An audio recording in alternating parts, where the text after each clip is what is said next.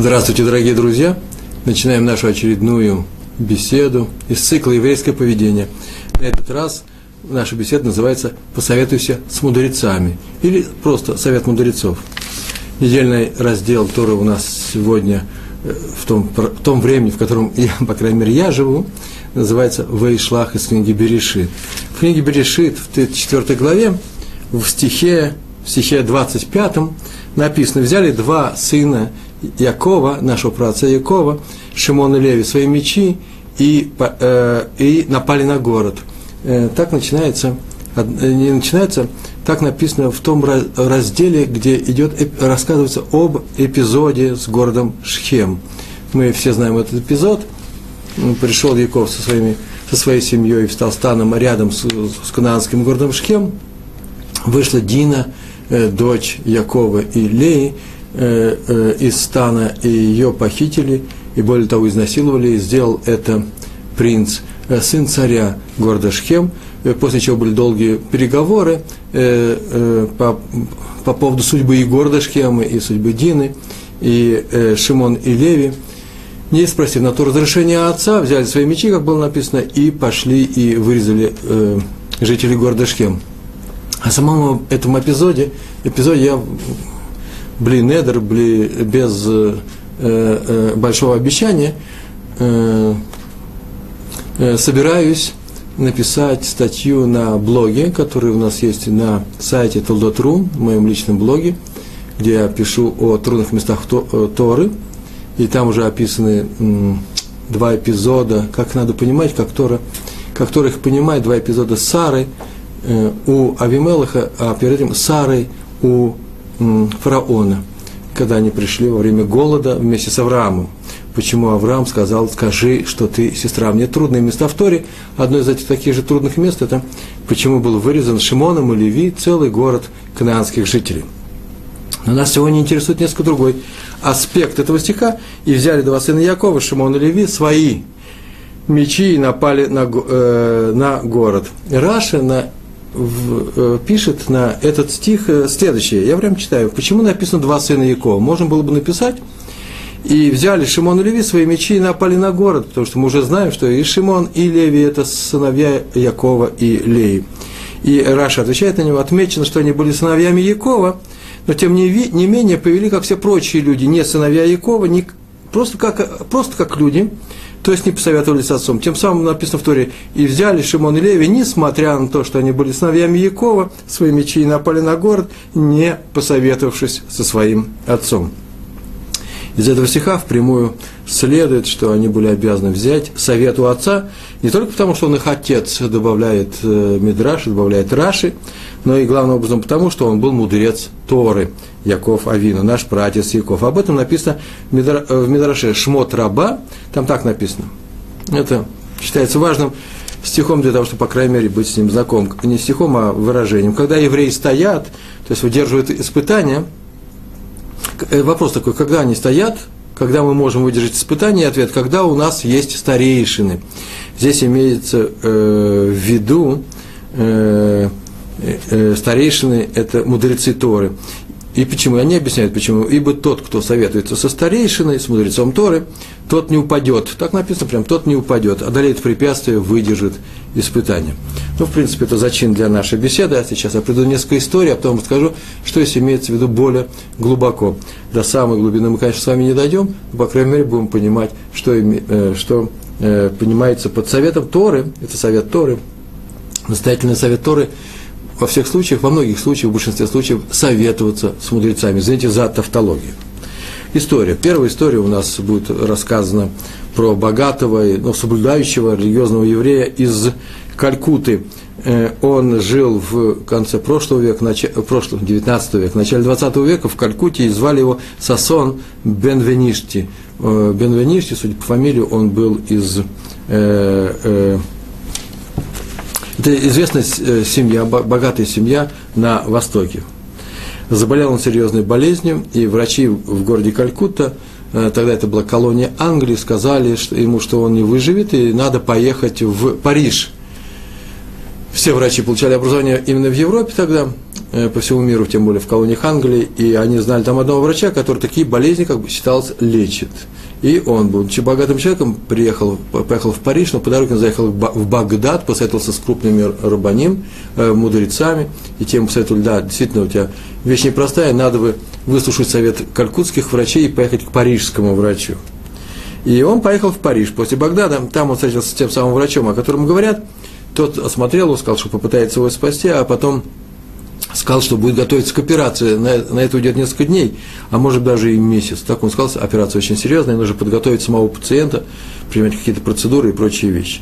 Между тем, местный раввин, поскольку было написано местный раввин, так я полагаю, что это раввин парижский, в Париже, э, он сказал, что нужно посоветоваться с ведущими мудрецами этого поколения. Почему? Потому что э, человек по имени Сасон Бенвеништи был непростым человеком, он на самом деле помогал общинам не только Калькута, а, по-моему, почти всего Востока, и в Иране, и в Ираке, поэтому это были значимые, э, значимые личности, поэтому нужно обязательно посоветоваться с ведущими рыбаним, с ведущими мудрецами.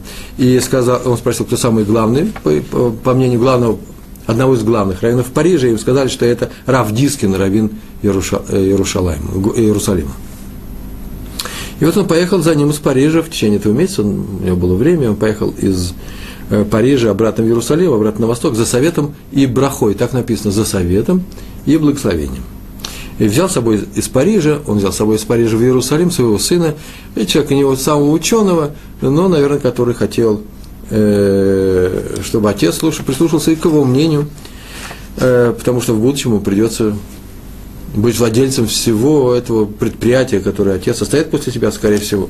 Но он был не очень ученым человеком, они приехали в Иерусалим, и э, Рав Бри, э, Дискин поговорил с ним, расспросил его о жизни, но не о болезни, обратите внимание, а просто о жизни, как все это протекает. А потом сказал, что операцию делать не надо. Э, на что моментально последовал вопрос, а боли у меня пройдут, потому что вся эта болезнь связана с болями, на что э, Рав Дискин сказал, что боли пройдут быстро, в течение месяца, сами по себе. И после чего он благословил, тот сразу принял это благословение, а Раф Дискин сказал, что благословение у него будет о том, что он проживет большую долгую жизнь, много лет, и сделает еще очень много полезного еврейскому народу. Бенаништи, уходя, достал из своего там портфеля, достал и протянул ему богатый подарок. Э, сигареты хранятся в этом. Портсигар, э, большой серебряный портсигар с, с, с дорогими камнями на крышке. Наверное, очень хороший был подарок, хотя Рав Дискин, скорее всего, не курил, он подарок не принял, сказал, что он вообще никаких подарков ни от кого не берет. Это было не обидно, потому что вообще-то, в принципе, это так и делают крупные раввины.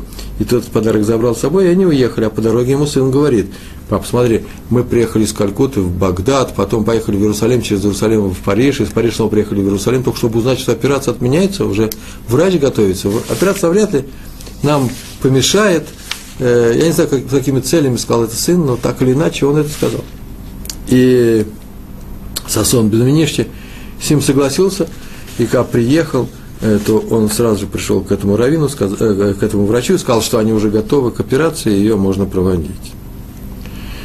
Лучший врач в мире сказал, что операцию нужно проводить.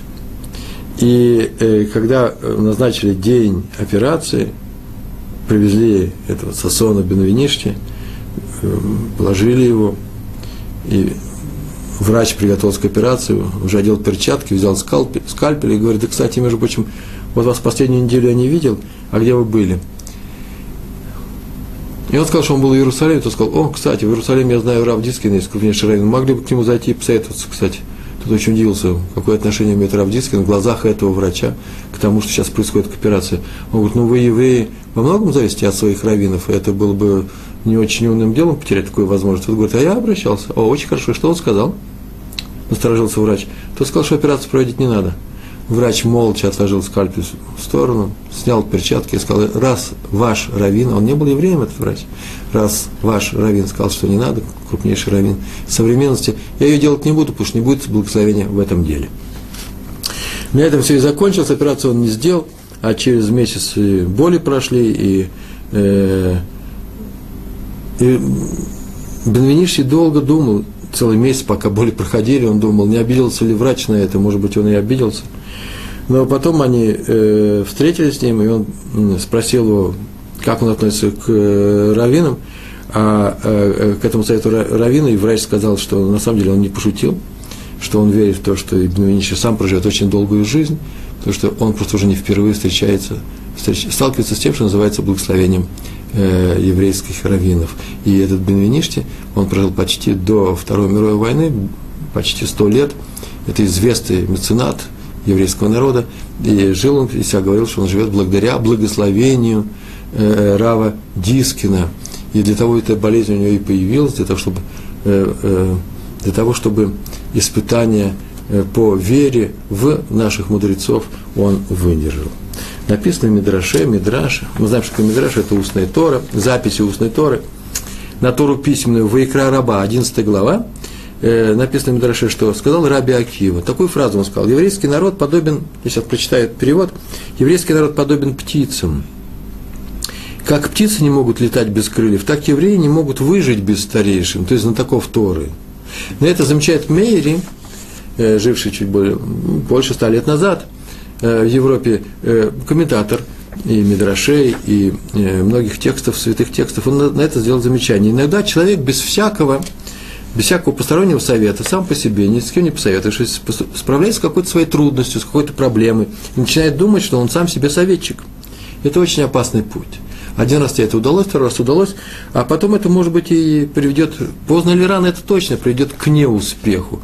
Между прочим, если у вас есть знакомые олигархи, так им передать, что если в их окружении нет раввинов, и они поступают без раввинских советов, то все это может кончиться печально, а нам бы не хотелось этого вообще, никто, никто не хочет, чтобы евреи разорялись, поэтому э, сама Тора советует, нужно завести себе раввина советчика. И даже если ты посоветовался с раввином, затем в такой же ситуации надо пойти к нему снова.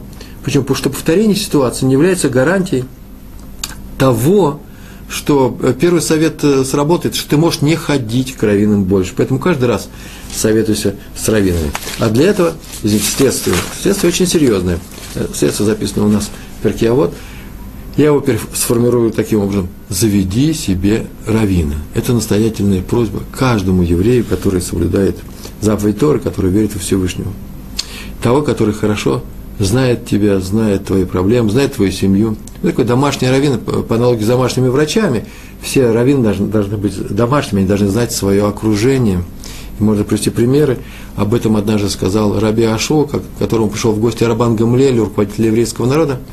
Э, в э, почти 2000 лет, чуть меньше, и он пришел увидел, что у него стены черные, сказал, ты что, никак не, не как угольщик? И он сказал, о, горе тому поколению руководителей, которого не знают, чем корпятся э, мудрецы. И с тех пор руководители вообще-то обязаны знать, раз Талмуд так написано, они обязаны знать все проблемы э, э, мудрецов, руководителей, а сами руководители э, мудрецов, а сами мудрецы должны знать все проблемы э, тех людей, которых приходят к ним за, советов, за советами, они за них уже отвечают раз даешь совет, мы уже говорили об этом, на нашем уроке давать советы, что значит давать советы, что э, если ты даешь совет, то ты уже отвечаешь за того человека, который к тебе обращается как специалист. Поэтому нам, нам, русскоязычным евреям, надо обращаться к нашим русскоязычным раввинам, которые с нами знакомы. Вы скажете, откуда такие? Я не знаю в вашем окружении кто обязательно должны быть такие. Я живу в Иерусалиме, в Иерусалиме таких раввинов достаточно. Могу назвать только, например, Раф Полищук, крупнейший раввин, Раф Пантелят, Мойша Пантелят, Раф Грилюс, Раф Кушнир, Ашер Кушнир, которые, конечно же, это большие специалисты, люди с большой душой, это цадики, праведники, и в то же время знающие люди, и к ним не, не то что зазорно, к ним необходимо обращаться со всеми вашими вопросами. Так обращайтесь, скажите, Пятигорский советовал к вам обратиться, и они вам никогда не откажут в совете. Э, но даже если вы обращаетесь к раввину, который мало знаком с вами, который вообще не знает даже русский, русского языка, э, не умеет говорить по-русски, опишите ему в нескольких емких словах свою проблему и попросите решение, совет и браху вместе. Запомните, решение, ответ и браху вместе. И Всевышний так и сделает, как сказал этот раввин. Вот убедитесь, попробуйте несколько раз сделать. Но нужно уметь задавать вопросы по-умному. Мы умный народ, и поэтому и вопросы должны быть умными. Надо, то, что называется, э, э, то, что называется корректно поставленными. Например, пример. Пример из моей жизни. Э, был такой случай, когда один человек перед субботой э, готовился к субботе, к субботе и в нашей синагоге, в синагоге, в которой он молился, э, расставляли столы, э, накрывали их белыми, белой тканью, и он приходил на свое место, на чужое, и раскладывал там открытые сидуры. Сидур – это молитвенники, где написано субботние молитвы. Раскладывал, чтобы нечаянно кто-нибудь не сел, чтобы это место было занято. Ничего страшного в этом нет, так многие поступают, но заранее, за 4 часа. Это немножко было странно, потому что никто не делал. Эту историю он мне сам рассказал, поэтому я вам пересказываю. И один человек обратился, по-моему, чуть ли не сын его обратился, папа, а скажем, что сын, ладно? Папа, а что, почему так делать? Никто так не делает. Он говорит, ну, вообще-то ничего страшного, это мои сидуры, это мое место, я его оплатил. Почему бы нам этого не сделать? А он сказал, а вот наш раввин так не делает, главный раввин нашей синагоги, может обратиться к нему. И папа пришел к этому раввину и спросил, э, уважаемый раввин, правильно ли я поступаю, могу ли я, имею ли я право так поступать? Раввин тут же моментально ответил, конечно, имеешь право. Ну, все так и осталось. Все такое успокоился, он продолжал это делать до тех пор, пока Рами, э, мальчик не спросил, папа, а может быть спросить его нужно по-другому, а как его нужно спросить? Вот пойти спросить, если так можно делать, почему Равин так не делает? Сам Равин так не делает. Вы знаете, дело даже не дошло до вопроса, сам папа перестал так поступать. Он прекрасно знает, что Равин так не делает, чтобы кто-нибудь косо не посмотрел на него не подумал, не дай Бог, чтобы подумать о евреи другом. Смотрите, беспокоиться о себе, о своем месте, не хочет, чтобы люди, которые пришли в эту синагогу и остались без места, например, гости чьи-то, чьи-то гости, э, чтобы на это место не сели. Тем самым объявляет, это территория моя, запрещено входить. Это не самое красивое поведение. Ни один раввин так не будет делать. Другое дело, что на раввинское место никто и садиться не будет, если знает, что это такое. Но так или иначе, смотрите, корректно заданный вопрос. Можно ли так поступать? Раввин скажет, можно. Вы так поступаете, он скажет, хасва халила, не дай Бог, никогда. Почему? Потому что я вот просто рад посадить на свое место человека, который в нем нуждается – мы сказали, что в Мидрашах рассказано, сказано, если взял совет у старейш, нет, это, э, да, если взял совет у старейшина, то выстоишь и не упадешь, так было сказано, выстоишь в испытании. Тот, кто берет совет у мудрецов, тот не падает в испытание. Вот еще одна история про болезнь. Сейчас две истории у нас про болезнь, они идут рядом.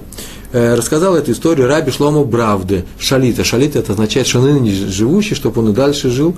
Это крупный раввин здесь, у нас в Израиле. И рассказал, что в Ешиве мир – он человек уже пожилой, и эта история досталась ему от отца, скорее всего, а может, он сам уч, поучился в Ешиве мир в Литве, который еще, который существовал, суще, э, который стоял там в городе Мир, недалеко от Минска, это, это была Литва, до Второй мировой войны. Там учились два студента из Америки перед Второй мировой войной. войной. И оба заболели какой-то очень редкой, но опасной болезнью. Я не знаю, что такое редкая опасная болезнь, в нашем мире не знает ведь никаких э, редких опасных болезней, да, ни свиного гриппа, ни птичьего жара, ни прочих вещей. А вот заболели, и никто не знал, что это за болезнь, очень редкая была болезнь. И Раф Ешива, Раби Ерухам Лейбович, и вообще много есть историй про Ешиву мир, как они уезжали, спасались от немцев через весь Советский Союз проехали, Э, э, оказались сначала в Японии, потом в Китае, потом приехали в Израиль. Это вообще Ишива очень непростая, поэтому крупнейший рав того времени, один из крупнейших э, раввинов того времени, Раби Рухам Лейбой, сказал им, этим двум американским, американским ишботникам, да, студентам, чтобы они ехали в такой-то такой европейский город. Он назвал его в книге, просто воспоминания Рава Бравда об этом не написано, я не, могу, не знаю. И там они обратились к такому-то в такую-то клинику, и тоже назвали, назв... дал название этой клиники. И там же, кстати, посоветовались с главным раввином города. Ну, как вот было про Париж примерно. А без его совета ничего бы не делали. Что он скажет, то и делать. Так сказал э, э, Раби Рухам Лейбович своим американским студентам. А вот по дороге в Европу из, с востока, чтобы они заехали в город, э, в город Радин, где, как известно, Э, жил э, Хофицхайм, крупнейший мудрец и крупнейший праведник э, последнего времени, еврейский праведник. Они приехали в Радин, как и было им сказано, и им захотели встретиться с Хофицхайм, все, кто хотел с ним встречались, но им сказали, что Хофицхайм очень старый, уже очень старый значит, проходил все до 1933 года, э, очень старый, и когда он беседует с людьми, он из, от слабости может заснуть, и может долго спать, поэтому не надо его не будить, ничего не нужно делать, просто дождаться, когда он проснется, это вообще известная история, что так это с ним поступали, и тогда он вам даст благословение. Это было не условие благословения, просто это была такая, такая реальность. Так произошло. Хофисхайм заснул прямо посреди разговора с ними и проснулся, ну, не меньше, чем через два часа. Они все два часа посидели мирно и ждали, когда он проснется, и получили браху, благословение Хофисхайма, и поехали дальше. Приехали в тот город, о котором говорил Раби Ерухам Лейбович, пришли советом главному раввину в первую же очередь, не пошли в клинику, пошли советом главному раввину. Тот сказал, что да, нужно обратиться в такую-то клинику, ну, слушайте, операцию должен сделать вот такой-то врач. И назвал его, его фамилию такого-то, какого-то врача, причем фамилию очень малоизвестную, по крайней мере, э, Раби Рухам Либович. Эту фамилию не знал, ничего не говорил. Обратитесь к Равину, он вам скажет, кому, какого врача, какому врачу, э, врачу э, обращаться. И э, они пришли в эту клинику, и э, сказали, что вот этот врач, о котором вы говорите, отсутствует, он приедет только ну, через неделю, через две. Один из них сказал, ну вот, ждали у Хофицхайма, подождем его врача. Ничего страшного, ждали будем ждать. А второй сказал, мало того, что ждали у Хофицхайма, еще и этого будем ждать.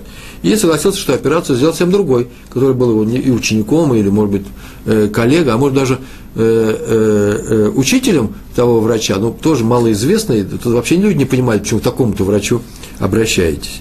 Так он и сделал. Была операция. Я не хотел это рассказать, но какая печальная история. Тот, который уже отказался второй раз ждать, этот юноша умер через три дня. А второй дождался, как вы понимаете, не было бы рассказа. Операция прошла успешно. Вообще все это закончилось. Через три года, уже в Америке, он говорил с местными врачами по поводу той болезни, описал эту болезнь, достаточно редкая, и э, они ему сказали, что вот только такой-то вот врач в таком-то городе, он лечит такие болезни, удачные операции проводит. Оказывается, имя уже всем известно, в Америке, по крайней мере, известно.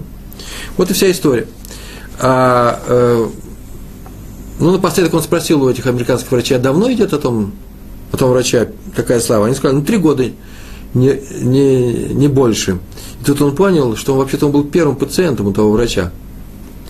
И больше того, он так сказал, я понял, что сначала так он сказал, что сначала Ра, Ра, Раф Лейбович, потом Хофицхайм, который дал браху, потом главный раввин того места, сказали мне браху, и поэтому этот врач такой удачно сделал мне операцию, а затем стал известным, известным хирургом. И сам добавлял, не раввины знают, к какому хорошему врачу надо обращаться. И в этом будет браха. А врачи становятся хорошими врачами – после равинской брахи. Говоря языком Торы, не врач лечит, а благословение, а благословение Торы. Кстати, между прочим, это последнее, кстати, в этой истории. Потом очень много лет Рафли и Бойч заканчивал свои уроки тем, что вздыхал, ну, после каждого урока, вздыхал по поводу того умершего ученика и, и говорил, «Дергат гефалгет, ундерништ». Этот посоветовался, а этот не посоветовался и вздыхал очень печально. Надо было посоветоваться, и он бы, и выслушать совет, и он бы, и он бы выжил. По поводу, по поводу совета у раввинов. Рав Дискин, о котором уже говорили выше, отметил, что если, спрос, если спросил совета у равина, у мудреца, у праведника, все это я предполагаю в одном лице, и получил совет, теперь хочешь не хочешь, обязан так поступать, даже если не понимаешь, что этот совет означает. И приводил пример в Торе рассказано в Торе, в, э, во второй части книги Берешит, в, в том месте, где братья приходят в Египет, если вы помните, братья, сыновья Якова, приходят в Египет и не узнают Йосефа, а приходят они во время голода за хлебом. Что Йосеф написано, что Йосеф их встретил, а потом, когда они прощались, он приказал своему управляющему наполнить мешки братьев чем? Зерном, а младшему положить дорожную сумму, дорожную, дорожную торбу, поверх золота, серебряную утварь. Ну, в данном случае кубок. Серебро написано было. И управляющий, а это был Минаши, так нам намекает на это Тора, и так Мидраш рассказывает, все это выполнил, так написано, и сделал, как сказал ему Йосеф, беспрекословно. Э, Рав Дискин отмечает, понятно, что Минаши был прекрасно знаком с своими дядями, с братьями своего отца, он прекрасно знал их праведность, он прекрасно знал, что это за люди – Поэтому приказ наполнить зерном. Он выполнил э, э, спокойно, воспринял спокойно, выполнил с удовольствием, хотя это было сделано, может быть, не совсем открыто, и кроме зерна, которое они купили. И, но, когда он сказал, что надо положить серебро в, э, в торбу, млад, э, э, серебро в какую-то торбу, тоже понятно, это будет подарок. Но когда он сказал только одному, и положил к одному Бениамину, самому младшему из братьев, тут, конечно, он мог бы э, сказать нет. Почему? Потому что он понимал, что сейчас назревает огульное обвинение в краже, кражи, которой не было. Это то, что называется на современном русском языке засада. И должен был вообще-то не согласиться и участвовать в таком злодействе. Есть такое правило если ты выполняешь э, э, нехорошую, нехорошую просьбу или приказ, то отвечать за это будешь ты. Потому что в плохом деле нет посланца, ты отвечаешь за то, что тебя, э, э, что тебя попросили. Другое дело, если тебя заставили физически, э, есть э, разные оттенки, разные детали в этом, в этом законе. И тот человек несет какую-то ответственность, но он должен был отказаться, Минаша, выполнить злую волю своего отца. Но он написано, сделал, как тот ему сказал. То есть послушно выполнил волю отца. И все оказалось, закончилось благополучно.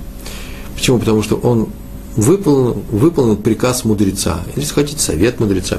Отсюда видим, что даже если мы будем задавать советы, вопросы мудрецу с просьбой объяснить его решение, почему ты просишь это положить в сумку к одному, из братьев, э, как бы здесь не, не, не вышло неприятностей, нехороших вещей, то мы, мы можем не понять его объяснения. Вот в этой истории попробуйте объяснить загодя, чем кончится вся эта история. Поэтому разрешается спросить, почему, но следует во всех случаях, понял ты или не понял, выполнять то, что нам говорится. И, так, и так, только тогда Всевышний все сделает к лучшему. Об этом дал нам урок Раф Дискин.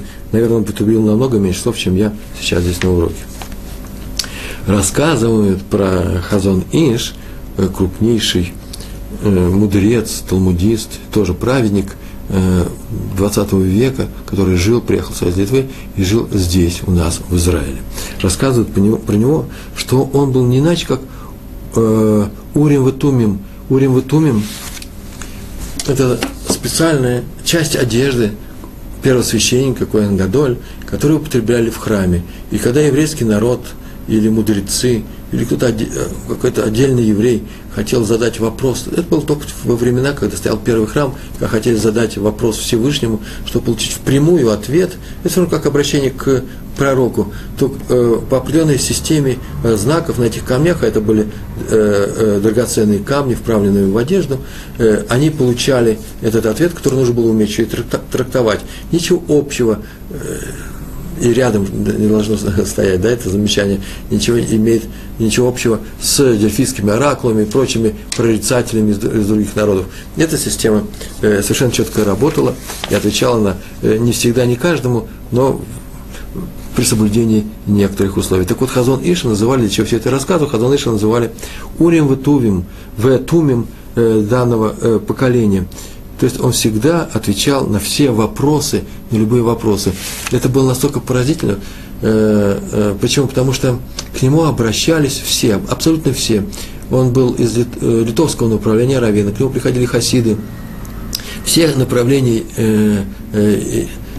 еврейской религиозной мысли, все направления евреев Торы знали, что он отвечает правильно, согласно Торе, и э, сколько не проверялось бы, никто даже, наверное, не проверял, всегда знали, все, все видали, что это всегда э, к благу э, и всего народа, и того, кто э, спрашивал. А многие люди, которые жили особенно в браке, вообще имели за привычку приходить к нему всегда, постоянно. Он никого, никому никогда не отказал э, в возможности услышать его ответ на любой вопрос. К нему стояла очередь. Я такие случаи видал и у нас здесь в Иерусалиме, я Краф Фишер уже недавно рассказывал, сам стоял в очередь для того, чтобы задать вопрос. Это обычная вещь, но тут гла, гла, первейший из всех мудрецов, Хазон Иш, э, отвечал на самые, самые бытовые вопросы э, э, всем людям, которые жили в городе, приезжали из Иерусалима, из других городов. Так к нему все относились. Об этом написал Раф Ильягу Деслер в своей книге «Мехтав Мельягу» о том, что он был Урим Ватуем, и сам Ильягу Деслер обращался к нему неоднократно с серьезными вопросами. Буквально все к нему уходили, даже самыми маленькими вопросами. Приходили к нему, я сказал, и хасиды. И одну историю из, э, следующую историю рассказал хасид из движения Александровских хасидов. Такой город есть недалеко от Коцка, на юго-востоке, по-моему, Польши, просто на востоке Польши, недалеко от Коцка, Бялосток в том месте находится. Э, э, и там жили гурские хаси, э, хасид, э, Александровские хасиды, большинство из которых, почти все, я, по-моему, однажды об этом рассказывал, погибли во время Второго, Второй мировой войны. И приехал к нему один до войны э, хасид из Александровских, которого звали Раби Муша Арон Бойм. Это фамилия у него такая была, Бойм. Он пришел просить за одну бездетную женщину из своей э, парижской родни. Он сам был из Парижа, И у этой женщины, она, у нее не было детей уже много лет, и врачи посоветовали сделать ей операцию, какую, э, по оплодотворению, по-моему, да, есть такие, есть такие, есть такая операция, не знаю тонкости, э, особая операция, и можно ли это делать э, э, или нельзя сделать, он спрашивает э, Хазон Иша. И он принес ему квитул. О, сейчас самая интересная часть моей беседы. Так, толком-то никто не знает, что такое квитл. Квитл – это не что иное, как записка, которую пишет еврей с просьбой о таком-то. Он пишет, что у него случилось, как его зовут, как зовут его маму, потому что в случае опасности нужно молиться за него.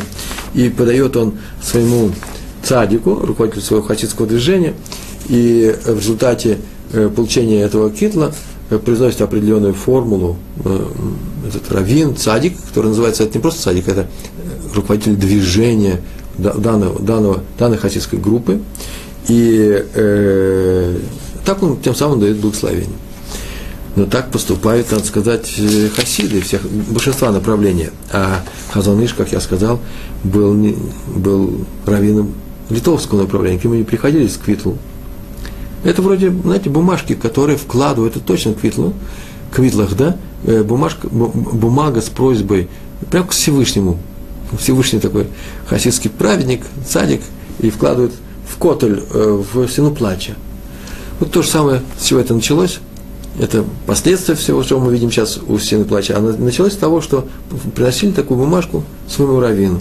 Хазон Иш сказал, что он не хасид, и квитл у него не работает, потому что он вне этой системы. Сейчас услышит просьбу, он ответит, даст ответ, после чего может дать благословение. Тот сказал, что это не важно, э, э, кем является Хазоныш, почему-то проверял, сквитл и работает сам по себе. И рассказал, что хасиды из Гостина, были такие хасиды, крупнейшая группа хасидов, носили квитл, квитлах, да, в, во множественном числе, э, носили к своему рэбу, рэбу из Гостина. Тот отвечал, и всегда все сбывалось. И потом приезжали многие люди из Гостина без квитл, почему? Потому что они не, не гостинские хасиды, спрашивали Равина, то есть всегда все сбывалось, а с квитл совершенно точно сбудется. Но потом, потом он умер, Рэбы из, из Гостина, и гостинские хасиды, оставшись без Рэбы некоторое время, они начали носить к соседнему э, раввину, к соседним хасидам э, искутные э, свои квитлы. И, и оказалось, что они тоже прекрасно работают.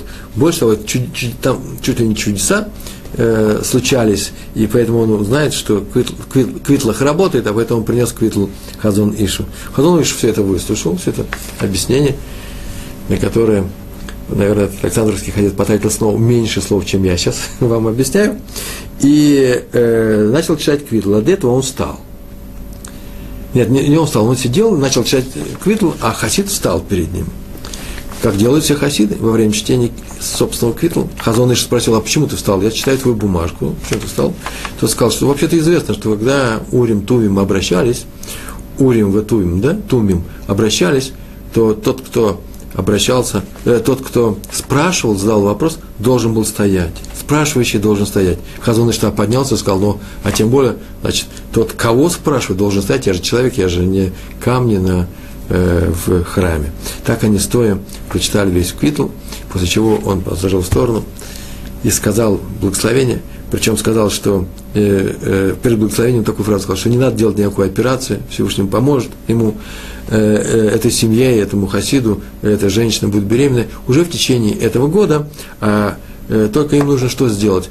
Э, зайти, обратиться к рабе Нахману в Иерусалиме, фамилия Питха, Питка, и он известный софер, писец, который писал, который писал Мезузы, это те отрывки истории, которые мы кладем в коробочки и вешаем на правом косяке, если смотреть э, с улицы, на правом косяке своих дверей. Нужно взять 10 мезузот купить у этого Рабин Нахмана. Почему именно 10? Никто не спрашивает. Вообще у раввинов не спрашивают, почему, особенно если дают, э, дают странные советы. А это был честный хасид, э, может быть, Литов бы, лито, литовский еврей спросил бы, а честно говоря, ничего не спросил. Так они сделали и купили 10 мезузот, и что удивительно, он купил 10 мезузот, мезузот, мезузы, и привез в Париж, и оказалось, что в парижской квартире ровно 10 дверей, на которые нужно было повесить мезузы, и так получилось, э, это чудо он увидал, что э, Хазон Иш э, видит и знает больше, чем доступно любому человеку не такого уровня.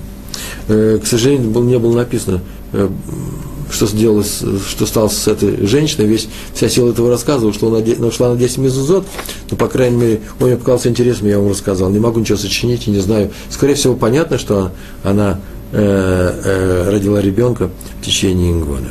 Почему надо спрашивать у еврейских мудрецов, а не просто у опытных людей? Например, любой национальности. Ведь же есть умные люди у каждого народа. Вот почему бы еврею не пойти советом к любому мудрецу, например, живущему рядом?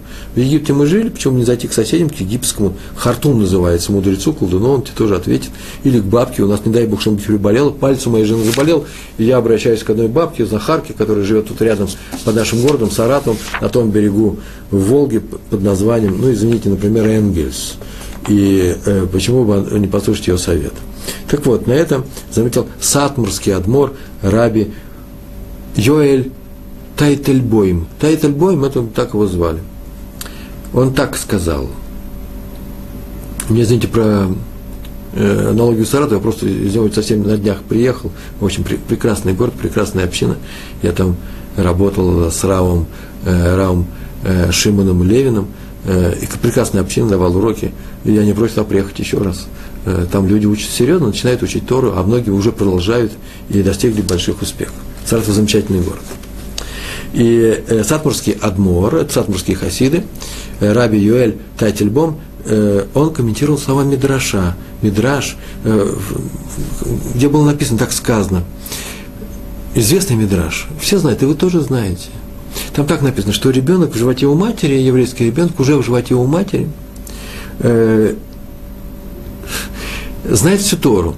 Но это потом, а сначала так написано, в животе у матери видит весь мир от края до края и знает всю Тору. Почему? Потому что его обучает ангел. У меня был бы, например, сразу же вопрос, обучает ангел, Тору обучает, да, а почему он видит от края до края? Он что, обучает его видеть этот мир? Нет. Я так полагаю, что он уже видит весь мир, все будущие события. Он же пророк. Все прозревает – а Тору он обучает под руководством ангела, и поэтому знает всю Тору. Таких учителей у нас нет. Но при рождении ангел, при рождении младенца, ангел лишает младенца способности видеть мир от края до края и лишает его памяти Торы. И вот на это Саатмарский Адмор, то есть, нужно здесь продолжить, и поэтому, когда ребенок вырастает, он растет, он как бы заново учит всю Тору, он заново учит Тору, как бы вспоминая ее, припоминая. Я знаю нескольких людей, совершенно серьезно мне убежали в том, что когда они изучают иврит или который изучают, такое ощущение, что они когда-то это знали, и это знание просыпается в них. У меня, к сожалению, этого не было. Я хотел бы тоже это чувствовать, но, наверное, еще не все потеряно. Э, ведь я же, наверное, знал всю Тору когда-то, и теперь только возвращаюсь к ней. Между прочим, поэтому и говорится, что мы возвращаемся к ней, а не идем к ней. Мы не, не можем вернуться туда, где мы когда, никогда не были. Кстати, вот есть такое еще выражение, вернуться к Торе, именно из-за этого. Я только не знаю, что стоит в основе Мидраш, или э, понятие возвращения, или наоборот, понятие возвращения, а отсюда возник наш Мидраш. Тут вот возникает вопрос. Если с Торой более-менее понятно, пусть человек учит ее сам, они получают ее в готовом виде от э, э, Малахим, от ангелов, то зачем его лишать способности видеть весь мир от края до края? Пускай он продолжает обладать такой способностью, пускай еврейский народ обладает такой способностью, нам это никогда не повредит, это просто замечательно. К нам это обращаться советом, мы весь народ и были пророками, и теперь будем пророками. Почему Всевышний нас лишает возможности при рождении каждого человека? Как хорошо увидеть все тайны, все, что творится в мире, понимать ход всех событий, предвидеть будущее, уметь толковать прошедшее – но мы лишены такой возможности, и ответ заключается в том, почему. Если ребенок лишился Торы и учит ее заново, то и умение видеть мира ему тоже незачем. Пускай приобретает это учение заново. Нельзя понимать этот мир, сама Тора так говорит, если ты не учишь Тору. То есть, короче говоря, без Торы нет видения, нет, нет прозрения, нет способностей э, пророческих у человека. Они были бы пагубны потому что они возможны только у человека Торы. Только с Торой, так скажем, не человек Торы, только с Торой они возможны и не пагубны. История. Был один еврей, который спасся от катастрофы, Шоа, на иврите, э, приехал из Европы э, после войны в Израиль, будучи довольно молодым человеком, стал учиться в Ешиве, написано в Ешиве, Бнейбрак. Э, если бы он был женат, он бы учился в Кололе. Всякое может быть, семья его, так иначе он учился в Ешиве. Бнейбрак – это рядом с Тель-Авивом, а Иерусалим в центре, к востоку, это уже далеко от моря – относительно. И он каждую субботу приезжал в Иерусалим у своих родственников. Он устроил субботу, э, родственники жили в, э, в районе, Иерусалимском районе, который называется Байт-Ваган. И довольно-таки известный район. Э, э, и там он ходил на субботние уроки, уроки, которые вы известны в, в зале Ешивы Коль Тора. Она и сейчас существует, и там часто дают уроки, и каждый человек может прийти туда э, по субботам э, перед э, Э, первой трапезы перед первой сюдой. Первый, утренний, по субботам перед утренней сюдой. Надо сказать, что у того молодого человека, молодой относительно, ну не знаю, написано было, что он учился в Ешеве, а не в Колле, была некоторая сумма, не маленькая сумма денег, которая, я так полагаю, была ничего как компенсация за, э, за то, что он пережил в Европе я не знаю, давали тогда такие суммы, или, может быть, от реализации того, что ему вернули как компенсацию за его имущество. Значит, он приехал из Франции, из Англии, а не с Восточной Европы, судя по всему, если деньги он привез. И однажды к нему обратился один приятель, который тоже учился в той же Ишиве, с тем, что вообще деньги, зачем деньгам лежать мертвым грузом? Надо, чтобы деньги работали. Нормальный еврейский ход – Э, чтобы они росли, пока мы с тобой учимся, и э, ты их отложил для свадьбы, так к свадьбе, чтобы они немножко подросли. И он нашел одно дело, выгодное дело, бизнес, в которое нужно вложить деньги, и он проверил со всех сторон, э, бизнес ведут достойные люди, которым, которым стоит доверять, и они деньги не потеряют, а бизнес обещает очень богатую прибыль, большой процент в прибыли и дело было совершенно прозрачным, только у него возникло несколько вопросов с, с аллахической точки зрения, с точки зрения закона. Э, там была некоторая сложность, э, или с биржей, или еще с чем-то, и нужно было решить вопрос у раввинов. Он мог обратиться к раввинам брака, но он решил, что поскольку он каждую субботу едет в э, Байтваган, в Иерусалимский район, который находится к западу от, от центра, и э, там он слушает урок раби Хескеля Абрамского, а то в, Ешеват, в Ешеве Коль Тура, то к нему и можно обратиться после урока. Так написано было в книжке, что после той книги, которую я читал э, про эту историю, э, что когда урок закончился, он подошел к Раву Абрамскому в субботу, обратите внимание, и спросил про бизнес. Все рассказал ему, тот задал несколько вопросов.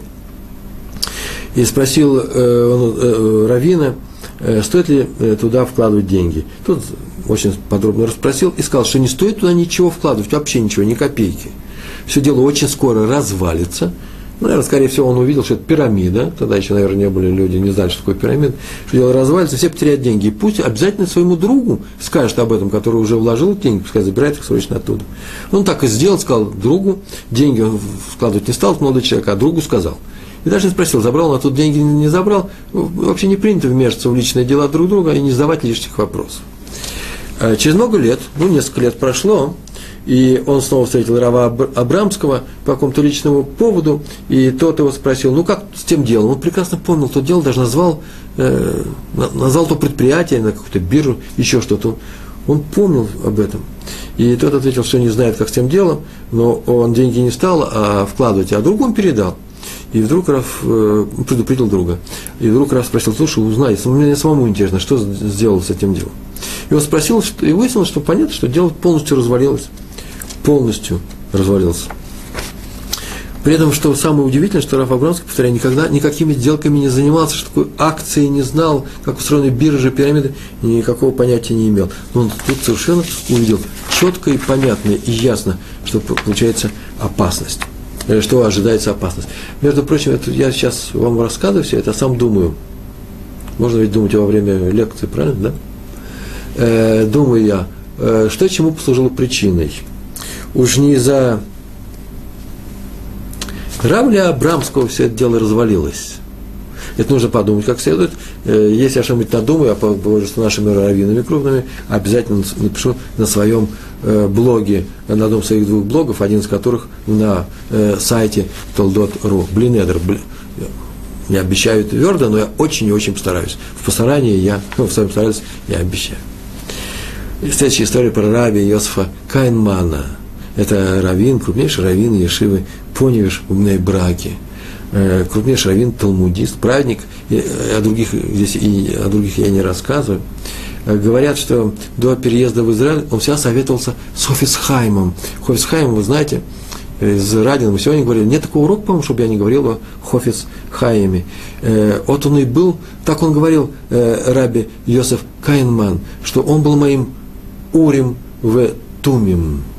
Как, сколько не обращаюсь, вся получаю ответ предельно ясный и четкий. А после переезда в Израиль он сделал своим раввином э, Рава э, Хазон Иша – к нему начал обращаться и получил то же самое, те же ответы, другая, другой стиль ответов, другая система занятий, но ответы совершенно такой же четкости и глубины.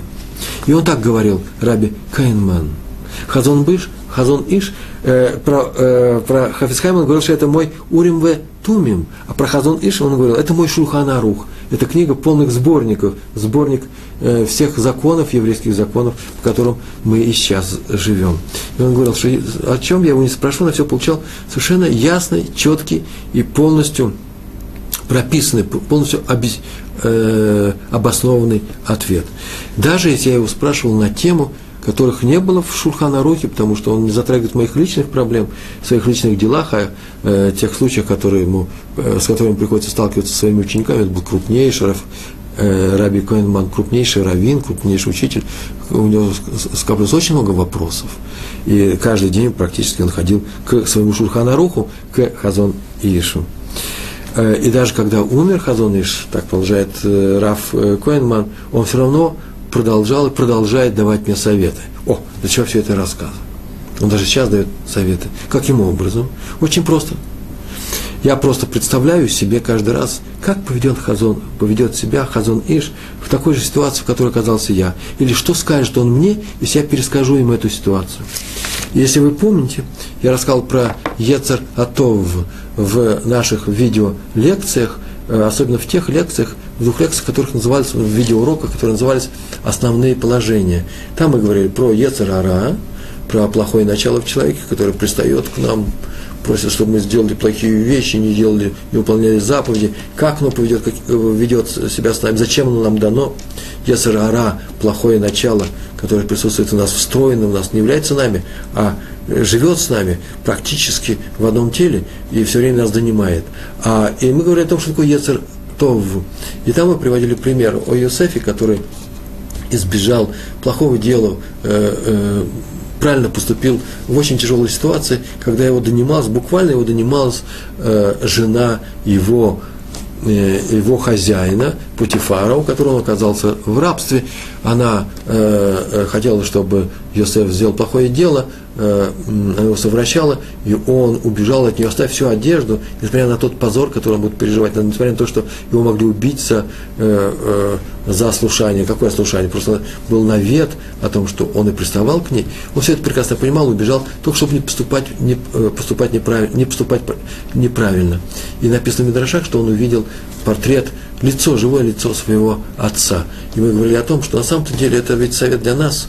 Представь себе, что ты сейчас смотришь на все дело, которым ты сейчас столкнулся глазами своего равина. Вот Раф Каинман сказал, что он смотрел на любую тяжелую ситуацию, в которой нужно найти ответ, с глазами Хазон Иши, как он его понимал. Ему было, наверное, и стыд, ну, ему нет, он был праведником, но мне было бы и стыдно совершить плохую вещь, как Йосефу, если бы я э, не, не обладал таким умением обращаться к своему Ецертову, к хорошему началу. Его нужно заставлять работать на себя. Надо уходить от Ецер Ра, от плохого начала. И надо идти, заставлять, идти к, к хорошему началу и требовать у него совета. Как мы требуем совет от раввинов. Вы можете сказать, ну как же так? Все только сказали, Пятигорский, что Реброван, что нужно э, идти, э, заставлять, дать, э, э, да, совет, хороший совет на твой вопрос у Яцер Тов, кровина же мы не занимаемся. А что мы делаем? Ходить за советом кровину, это называется обращаться к Яцер Тов. Сам равин к нам не принят. Плохой человек, совратитель, вообще совратитель, да, сатан называется, он придет без спроса. По нем сделано плохое дело. А хорошее дело нам не предлагается сделать вот так вот спонтанно, с улицы никто не придет. Я прихожу и говорю, что мне делать? плохое дело ко мне пришло само, а хорошее, хороший вывод, хороший поступок, хороший выход из плохого дела, это мне нужно сделать некоторые усилия. Или представить себе своего равина, представить своего отца, Якова, праотца мне, или представить своего э, равина. Хазон Ишли – это или те раввины, которые мы, мы сделали своими раввинами, те, которыми мы ходим, которым мы ходим за советом. Об удивительной мудрости наших мудрецов, поскольку нам осталось, э, как я вижу, э, почти 10 минут – 10 минут, чуть меньше, нужно сказать об удивительной мудрости наших мудрецов. Это следующий пункт, один из дневной, который нам остался. Рассказана, действительно удивительная история. Я даже о ней слышал, уже забыл. И на самом деле, вот когда я недавно на днях читал эту историю еще один раз, прочитал, там прям так написано, малоизвестный факт. Но факт достойный, достойный э, того, чтобы вообще знали о нем все написано в книжках, в газетах. Но я почему-то его встречаю один, один раз в 10 лет, потом забываю об этом. А между прочим, разговор в нем идет о следующем. Я прям возьму и схему, которую я набросал перед тем, как идти, я сейчас вам расскажу. Среди бумаг э, покойного, очень известного, знаменитого Рава Равина, Рав Исроль Зеев Густман. Так вот, среди его бумаг э, остался один календарь, Лух, Лух Шана, э, календарь на год. У каждого из нас есть календарь, или общий календарь, или календарь э, той общины, куда мы ходим. В Москве это вообще известные календарики. Я просто видал своими глазами в, э, э, в календарике написаны дни недели, соответствие с, с месяцами, днями солнечного календаря. Э, очень полезны эти календарики для тех, кто хочет э, отметить Йорцит своих родителей, дедушек, бабушек и так далее. Или там же приведены все субботы, все недельные разделы Торы, которые читаются в эту субботу, а самое главное, все праздники, когда какой будет пост, какого часа этот пост будет длиться и так далее.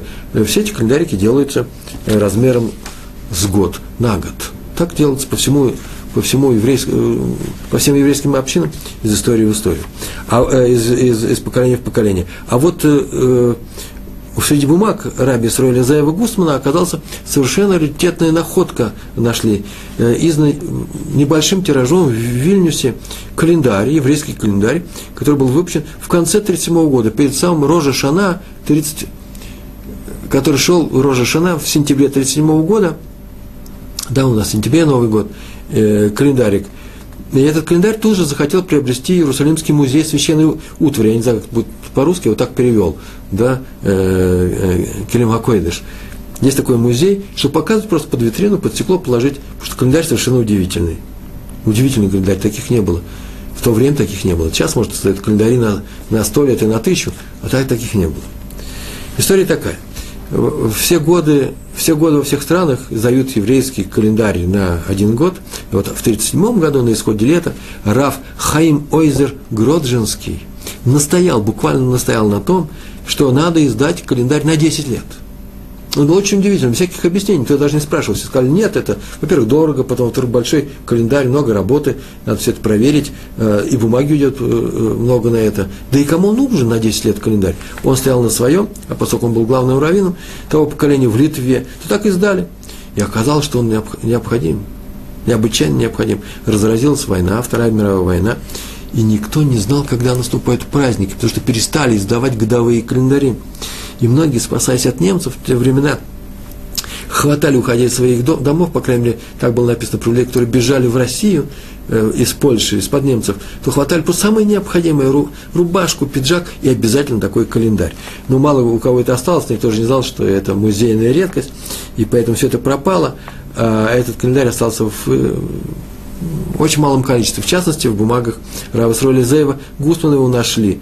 И зять Рава Гусмана, который э, распоряжался этими, э, этими бумагами, наследством своего тестя, сказал, что во время войны ему лично, самому, повстречался один еврей, который э, спросил его, во время войны все это шло, когда будет следующий Йом-Кипур? Наверное, это был в России, я боюсь, судя по биографии зятя Рава Гусмана. И как будет Йом-Кипур? Поскольку у тебя есть календарь, скажи мне. И он сказал, что Йом-Кипур уже прошел. Тут ужасно расстроился. И сказал, ох, как же так, я, оказывается, ел в Йом-Кипур. Ты понимаешь, у меня нет календаря, я субботы-то я могу отмечать себе, когда они происходят, даже проходят, даже когда никто не знает, а в лагере, например, никто никогда не знал, какая там суббота. Каждый день похож на другой. А Йом-Кипур отметить очень трудно, это почти невозможно практически, трудно, трудные условия были. Открыли календарь, посмотрели, что в этом году, совсем недавно, месяц назад, например, Йом-Кипур уже прошел, и был он в субботу. И тот облегченно вздохнул. Ну, по крайней мере, я огонь не зажигал в этот день. Есть-то я ел. И это камень, он сказал, камень свалился с его, с его, э, э, с его души. История рассказана Раби Нейман, Нейманом о том, как он обратился к Сабе из Келема, Раби Симхазисель, да, с вопросом, можно ли довериться одному помещику, который, э, чтобы тот купил ему надел поля. нельзя было делать такие сделки в царской России, это запрещалось, и поэтому всегда находили компаньонов и э, э, через поставных лиц делали такие сделки. Я спросил, такой-то, такой-то человек, я с ним давно работаю, можно ли ему доверять? Саба из Келема ответил, возьмем Тору, посоветуемся с ней. А, они открыли Тору на недельном разделе, который назывался Хаисара, и смотри, сказал Саба из Келема, здесь Авраам посылает с заданием своего раба Элезера, для чего? Для того, чтобы он привел из с родины Авраама э, его сыну Ицхаку невесту. Так он и на самом деле и привел ему жену, которую звали Ривка, э, и попросил его произнести клятву, что все, он, что, что он или Лезер сделал все, так, все так, как он, его, а, Авраам о нем э, его просит. Отсюда следует, сказал э, э, Сабы из, из, из Келема, что если бы Авра, Авраам сам мог бы пойти, он не посылал бы Лезера, а то он послал Элезер, и все равно, тем не менее, э, попросил его дать клятву. Это означает, что в любом деле можно положиться только на того, кто согласен произнести клятву, что он так это и сделает. Твой купец может – ты сказал, ну, может быть, он может, но он с клятвы как раз может. Если обманет, то обманет. А, ты не доверяешь его, не доверяешь его клятве? Не делай этой сделки. Так еврей, так иначе еврей все равно не послушал его, и написано в книге, э, э, совета Сабы из Керема не принял, и положился на помещика, и потерял все свои деньги. И последняя история про раби Эзра Атия из Ешивы Парат Йосеф. Он давал советы своим, отвечал на все вопросы своим студентам, э, Ешива в, здесь в, в Иерусалиме э, сефарских евреев, известнейшая Ешива, крупнейший раввин, раби Эзер, а те про него рассказывают удивительные вещи. Каждое его слово было на самом деле законом, все боялись ослушаться его, никто ничего не переспрашивал, и он тихо, спокойно говорил, что нужно делать, никому не наведал свое мнение, был вообще спокойный человек, и все так поступали. Оказался там еще один студент Ешивы, э, человек независимого нрава, который на самом деле каждый раз Равин переспрашивал, а почему? И Равин спокойно, совершенно не раздражаясь, э, видя, что обоснованность такой просьбы, рассказывал, почему он дал тот или иной совет, почему он дал тот или иной ответ. И этот ученик – Мало того, что спрашивал, почему, он из других учеников себя спрашивал, а тебе Раф объяснил, почему? То есть он их подбивал на, именно на такие вопросы. Все приходили в ужас, не дай Бог, не дай Бог ослушаться Равина. Это просто ходячий талисман, вы меня знаете. Э, э, это не просто так, к нему относились, к Раф Атия, Атия к, как к человеку, который просто настолько праведник, что вообще лишним, лишним вопросов ему не задают. И оказывается, тот э, вообще-то ждал, когда Равин не сможет объяснить или еще что-то, как-то он ждал какого-то момента, этот ученик. И однажды при всех спросили э, э, раб, э, Раби Эзру, задали вопрос, и этот ученик успел с места своего выкрикнуть все это происходило в общем зале. Почему? И тут позвали э, э, Рава Атия, и он вышел, так и не ответил. На что не ответил, и можно было бы... Понятно, что он случайно сделал, но этот ученик специально так сказал, как будто бы тот ушел от ответа. Потом сказал такую фразу. Если нет тут мудрости, то есть нет обоснования этой мудрости, то нет тут и старости.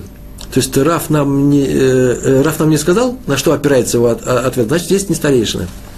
Рафа Атия ничего не сказал, через два дня этот ученик оглох. Это известная история. Оглох полностью. И Раф Атия молился о нем, чтобы он выздоровел. И когда он выздоровел, тот перестал спрашивать Равина свое почему, извечное почему. Сам так объяснил. Если я спрошу почему, то уже ответа на это почему рискую не услышать снова.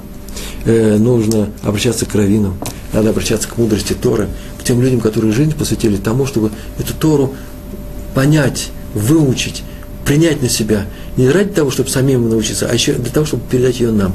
И поэтому Всевышний всегда выполняет, делает то, что эти раввины сказали нам. Поэтому будем обращаться к ним, они нам все помогут и приблизят те дни, которые называются Днями освобождения для нашего народа.